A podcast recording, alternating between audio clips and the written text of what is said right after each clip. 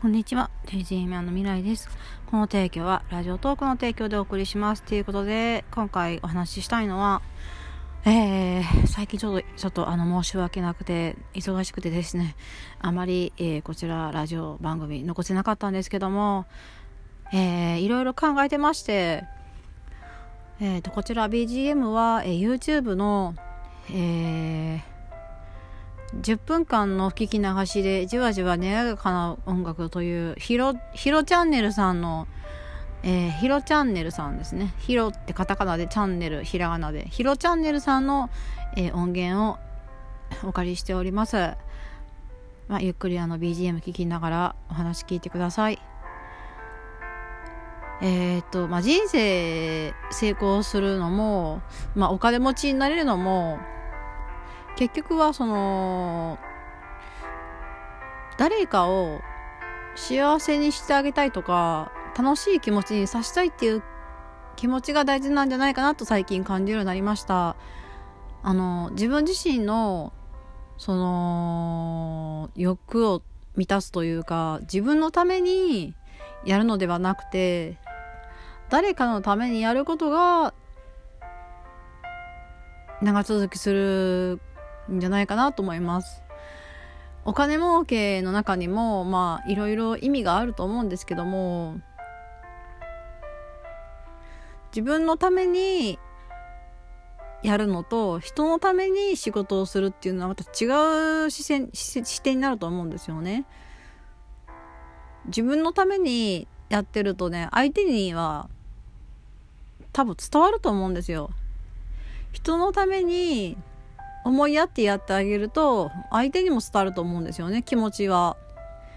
皆さんあの買い物行って経験あると思うんですけども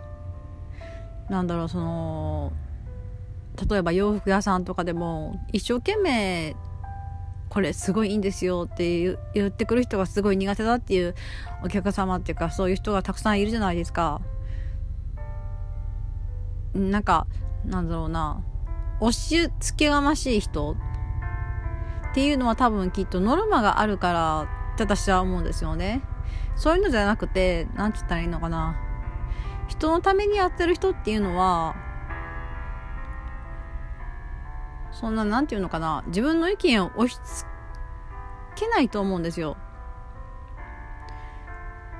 相手のお客様に聞かれたら答えるけれども、あとはもう自由にしてねっていう